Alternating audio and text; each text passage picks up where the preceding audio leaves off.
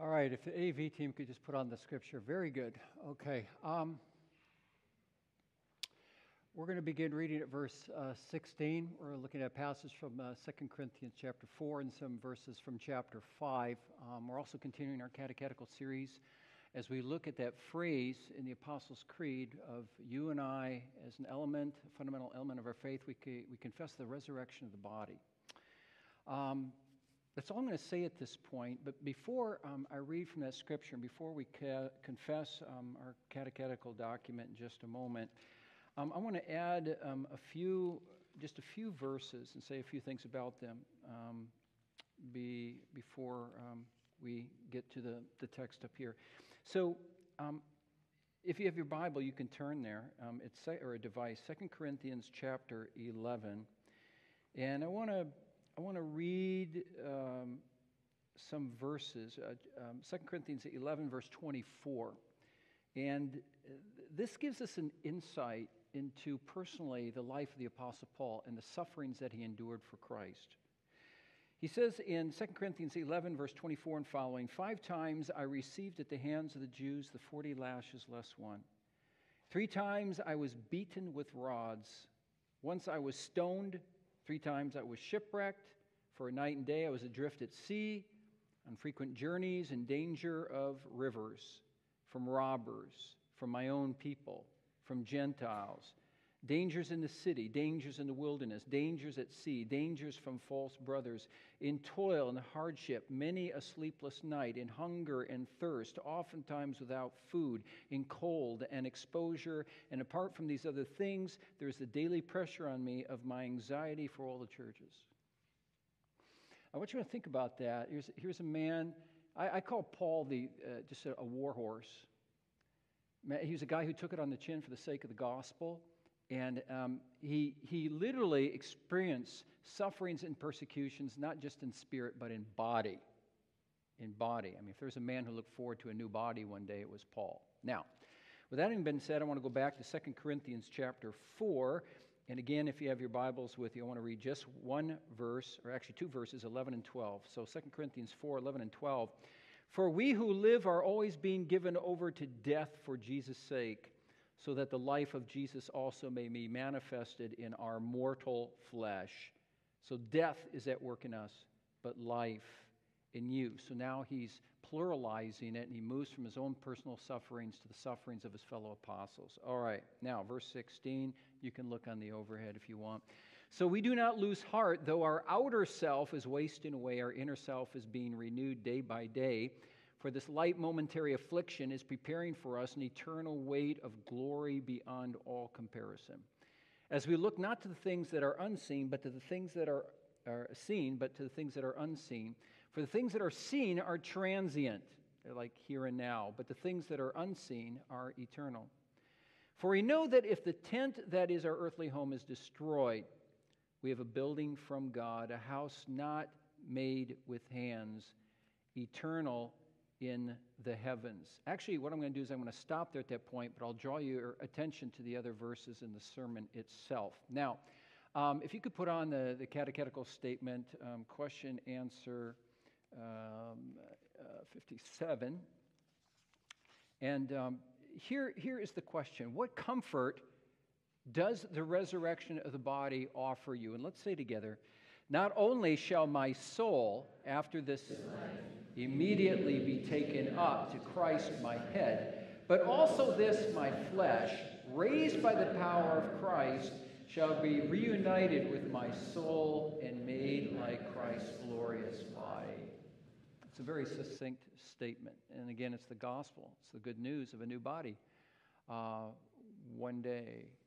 And maybe you're okay with your present body. Maybe, maybe you're in good health, psychologically, emotionally, physically, and all that. Um, but maybe you're like the apostles. Maybe, maybe you're not. But regardless, you may be feeling well now. It doesn't mean that you're not going to be feeling well later. We all go through the groanings, as Paul says later on this passage of this life. So, so really, what we're taking a look at is the future, and we're taking a look at oftentimes what's called the afterlife.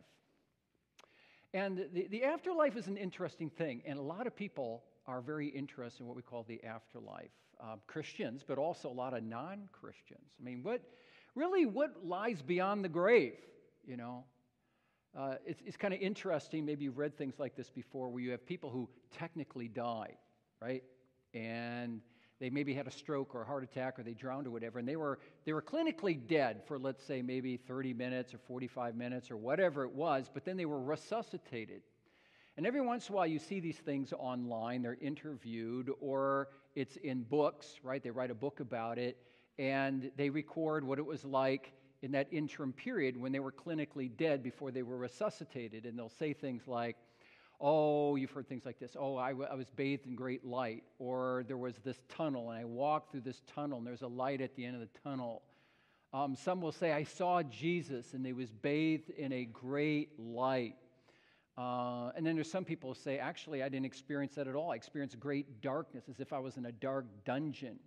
And they record, you know, what felt like demonic influences around them and these kinds of things. And and we're kind of naturally fascinated by that. We read these books or we, we hear these things online, and yeah, then we start thinking about something that one theologian said about heaven that it barely gives us a whisper. I mean, the Bible does go into some detail about heaven and the afterlife, but and hell for that matter, but it doesn't really give us a lot. So, really, what are we to expect? Well, the Bible does have something to say, and our passages have something to say. So let's, let's, let's consider that here, okay, this afternoon. And that is this.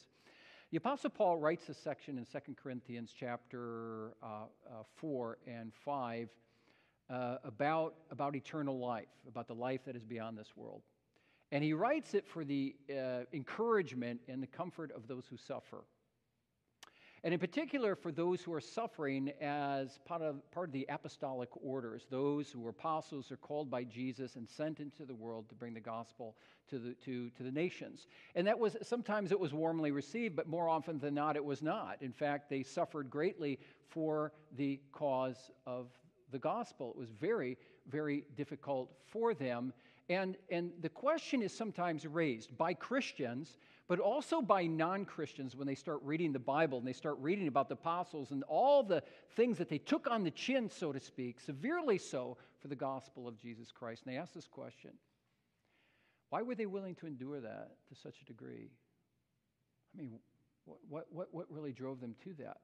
And, and the simple answer is not only because they loved Jesus deeply and they attributed their very life to Christ, but also, very simply, they knew, they knew that this life is not all that there is, that there is something beyond. The Apostle Paul writes this in 2 Corinthians 5 1 For we know, not this is a conjecture on our part. No, we know that if the tent, that is our earthly home, that's this, the body, is destroyed by means of persecution or martyrdom, we have a building from God, a house not made with hands, eternal in the heavens. So again, the, the apostles knew that even if the Lord required them to give their very lives for Christ, they knew that, like nobody likes to go through that, but they knew that in the end, that would not be the end of their existence, but they would enter into, into glory and this is kind of what, this is, this is very much what, what held them together. You know, um, I don't know if you know this, but ancient church tradition tells us, and I think I may have stated this once or twice before, that every one of the apostles who suffered and were persecuted for Jesus Christ, every one of them ended up giving their lives ultimately for Christ by means of persecution, ultimately death. They were martyrs um, for the faith. Um, if you could, if, uh, AV, if you could put uh, the, there you go. Um, there's only one apostle who never gave, according to church tradition, who never gave his life by way of martyrdom. That was the Apostle John, exiled to the island of Patmos. Um, there was a book put out many years ago called Foxe's Book of Martyrs before you could find all this information online. And it talked about these, this church tradition. You can't verify this on the Bible, but these are stories that are circulated from the opening centuries. I don't know if you knew that some of this. Peter, crucified upside down, apparently in Rome.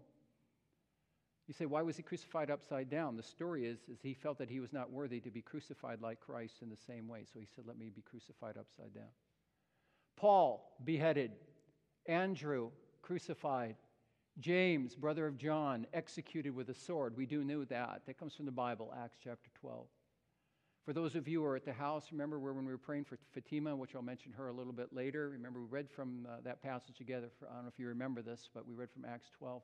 Philip, cause of death unknown. Various hypotheses about that. Thomas, speared by four soldiers. Matthew, stabbed. Bartholomew, reports of his martyrdom. Um, the cause of death ultimately unknown.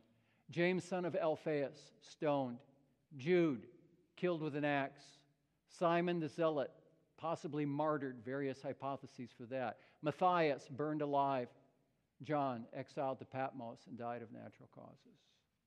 Now, we have to be careful with this kind of thing. Again, these are stories are circulated. This is not verified on the basis of the Bible. But, but if this is true, even part of this is true, notice, notice what happened to their bodies. Stabbed, axed, speared, crucified, burned, beheaded, all these kinds of things. And many of them, and just they, they died in very different ways, but, but all tragedies of the body. But they were willing to undergo this, all for the sake of Christ and all for the sake of uh, their, their eternal home. You know, um, I'll mention uh, Fatima one, one more time. Apparently abducted in uh, Iran. And we, we don't know, if I may put it as bluntly like the, uh, as this, we don't know if she's alive or she's dead. We don't know if she's been married off to a Muslim man. We don't know if she was uh, abused in various ways. Um, yet, yet her family, Soraya and Itzhak and Maria and the boys, they remain strong. And as I asked one of them this morning, have you ever have you ever thought making or have you ever thought that giving your life to Christ was a mistake? Said, no. No, never. Never. So the, these these are individuals, I mean, this is all kind of theoretical stuff to us. You know, we can read about it, but it's one thing to, to have to undergo that and pray for and be concerned about others. I want to have you take a look at chapter 5, verse 1 and following, and notice again what is the hope of the Christian. Verse 5, 5, verse 1 again, for we know that if the tent that is our earthly home is destroyed, we have a building from God, a house not made with hands, eternal in the heavens. For in this tent, now again, reminder that this tent is the body. For in this tent we groan longing to be put to put on our heavenly dwelling, if indeed by putting it on we may not be found naked. For while we are still in this tent, there's that word again, we groan. Mm. Mm. Being burdened. Not that we would be unclothed, but that we would be further clothed. We're already clothed with Christ, but we're not yet clothed with eternity. So that which is mortal may be swallowed up in time by life. He who has prepared us for this very thing is God, who's given us the Spirit as a guarantee. Now, when you look at those verses, you know, there, you notice there's a number of contrasts here. There's, there's the mortal and there's immortality. There's the transient, there's the here and now, and there's eternity. There is tent. There's a reference to a tent that is our bodies, and you know tents. Kids, if you ever go on vacation, you go tenting or camping, you put up that tent for a while, but you don't. Your parents don't set up the tent and go, "Well, this is our home now," you know. And five years later, you're living in that tent. No, the tent is for a time. You take it down. Same thing with our bodies. And that's contrasted with a building from God. A building is more permanent, that's our eternal existence. And then finally, there's this contrast between the sufferings and groans of this life and the joys of the life to come. Now, I want you to notice what the text doesn't say. The text doesn't say, like a lot of people say today, well, when you die and then you go into the ground, or if you're cremated or whatever, that's it. That's part of their earthly existence is over, and you know we just disintegrate, and that's the end of our existence. The Bible says no. No, it's not. There's eternity. For the Christian, when you die, there's an immediate entrance into the presence of God Himself. It's not like we die and then we fall asleep and we're there in this kind of unconscious state, like you are when you're asleep for a long period of time, and then you finally go into glory. No, there's this immediate, this immediate transfer into the very beautiful and blessed. Um, uh, existence, if you will, what some call the beatific vision, where we see, receive a, a vision of the essence of Christ himself, right? And this is, this is not just a theological truth you throw out there and what you get to hear from the pulpit, but is, it's really the source of our comfort and our joy. And the Apostle Paul demonstrates that. Look at verse 6. He says, So we are always of good courage, right? He talks about eternity and he says, You know what? If this life is all that there is, then we have no comfort, and there's no reason for us to press on and be willing to give our lives for the sake of Christ. No, therefore, because we know eternity is coming, we may be of good courage, he says. For we know that while we are at home in the body, we are away from the Lord, for we walk by faith, not by sight. Yes, we are of good courage, and we'd rather be away from the body and be, notice that phrase there. It's a beautiful phrase to be at home with the Lord. To be at home with the Lord. Now, the, the Bible doesn't go into great detail as to what that's all going to be. What does it really mean to be at home with the Lord? All we know is that right now on this earth, we're pilgrims. We're like Abraham on the way to the promised land, living in tents, you know, till we finally get there. But once we get there, we're going to know it's home. It's going to be something beautiful. It's going to be something filled with shalom and filled with blessing. And this is, a, this is especially a beautiful thought when you consider those who are struggling. Uh, and, and literally, Paul uses the word groaning. Um, people who are groaning uh, in this life. Kids, I want to I want to I want to talk to you. I want to talk to you again. Okay, listen up. Okay, because uh, kid, kids are precious. I hope we, our kids are precious. So, you know, after after the um, uh, after we had some meal here, went outside and chucked chucked a football guys for a while, you know, and uh, I was I was reminded that you know what you can kids you can go out there and you can go on the playground or out in that open field and I hope we can do some time. We'll get a game going. We're going to put we're going to put the, pit the older guys against the younger boys. We'll, we'll take you on, okay? But when you go out there and you play, so you th- this is what older guys do. You got to go like this. You got because you're going to throw your road cuff off, right? And these kids, they just go out there and they start playing. And as as parents, we I don't I don't think we've had four kids and as parents, I, I can never remember our kids playing outside. Sometimes they come into the house, right? Or they'll come in here during the summer and they'll be all sweaty and their hair will be matted and all that kind of stuff because they're playing basketball or football or soccer whatever.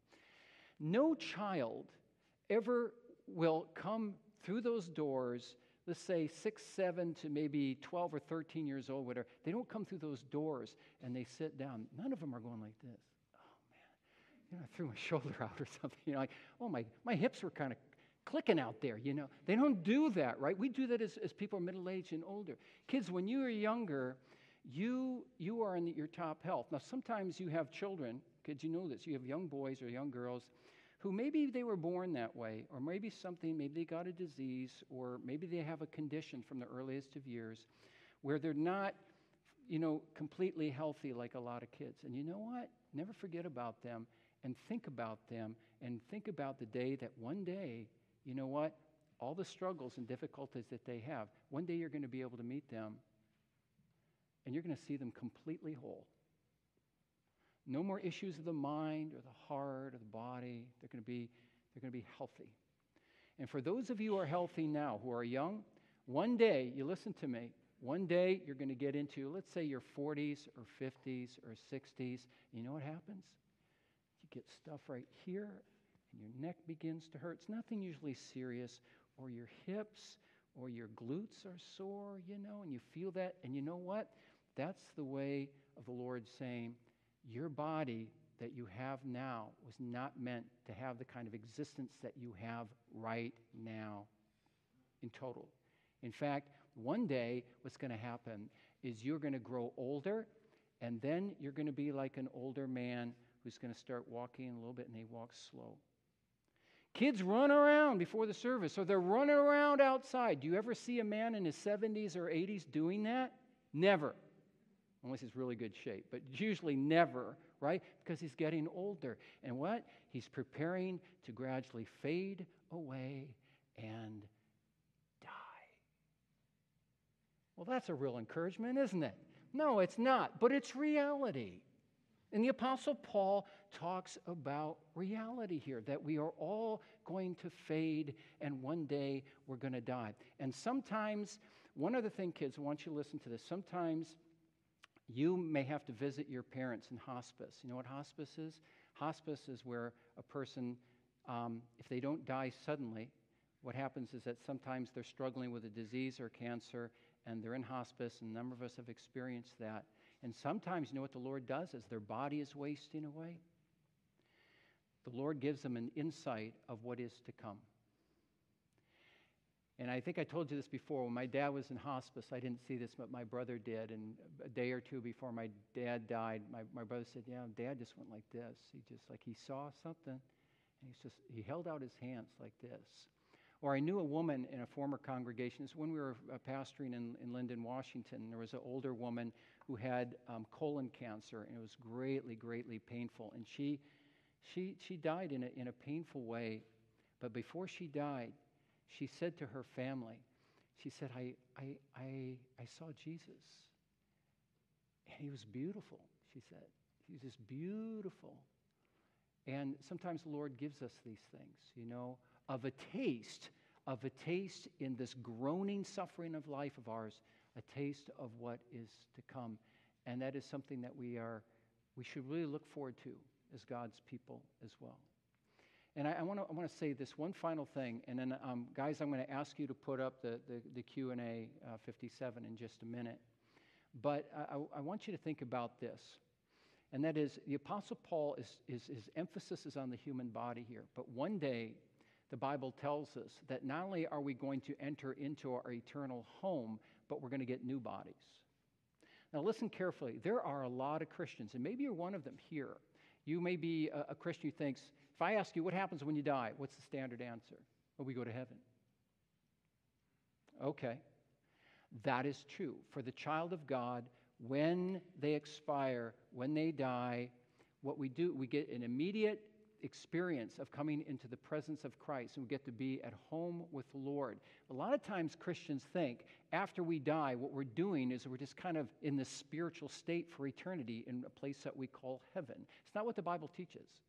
Heaven is actually a provisional place. That is, unless Christ comes first, we die, and what happens is after we die, our body expires, our body is buried, right? Is put into the ground, but what happens after that? We go in our spiritual state to be at home with the Lord. We have this immediate experience of being at home with Christ and experiencing the, what we call this beatific vision, this vision of the glory of Christ with those around us who have died in Christ. But the Bible teaches us also this in 1 Corinthians chapter 4 that when Jesus returns from heaven, what will happen is that our spirits will come with him and be reunited with our bodies, and we will be in a glorified state Spirit and body will come back together, and you say, well, then what happens after that? Isaiah 50, 65 and 66 and Revelation 21 and 22 tells us that heaven indeed will come down to earth. It will be a return like to the Garden of Eden, but even better. And in this glorified bodily state, you and I will experience the blessedness of eternal life. And a number of the things, not all of them, but a number of the things that we do in this life, we will be doing on the new earth. Beyond that, the Bible doesn't tell us a lot. But the point is this the Lord takes our bodies very seriously. And one day, our bodies are not simply going to disintegrate, and that is it. We're going to go on to live in a glorified bodily state in the new heavens and the new earth. That's good news. And that's the beauty of the gospel. Take a look now at question answer 57. What does the resurrection of the body offer you?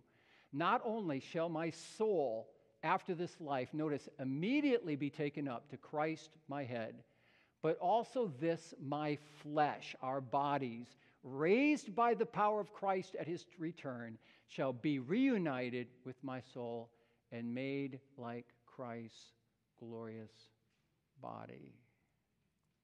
I mean, you, you, you, you think of how different the Christian faith is opposed to so many other religions, that, that we have this hope that whatever happens to us, or Fatima, you know, whether she is dead or alive, if she's gone, she's with the Lord. And she's waiting for the glorified state that we all experience one day. That's, that is a comfort, and that is our encouragement. So I want to I wanna leave you with this. Uh, I want you to uh, have you think about something serious, and then I want to offer encouragement. And the serious thing I want you to think about is this every one of us, one day, are going to die. Unless Christ returns, every one of us, not one exception, we're all going to die. You ever think about that?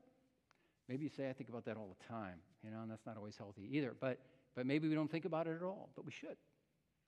One day we're going to die. One day we're going to offer our last breath. Let me ask you this You ready to die? Honestly. Even if the Lord should take you tonight, are you ready to die? That's something we're thinking about. And, um, you know, for, for those who do not find themselves in Christ, the call is what? Draw near to Christ right? Repent, believe. The Bible says, Seek the Lord while he may be found, call on him while he is near. Let the wicked man forsake his way, and the unrighteous man his thoughts. Let him draw near to the Lord, and he will forgive, and he will have abundant compassion. We find ourselves in right standing with God through Christ by repentance and faith. Draw near to Christ, draw near to Christ, draw near to Christ.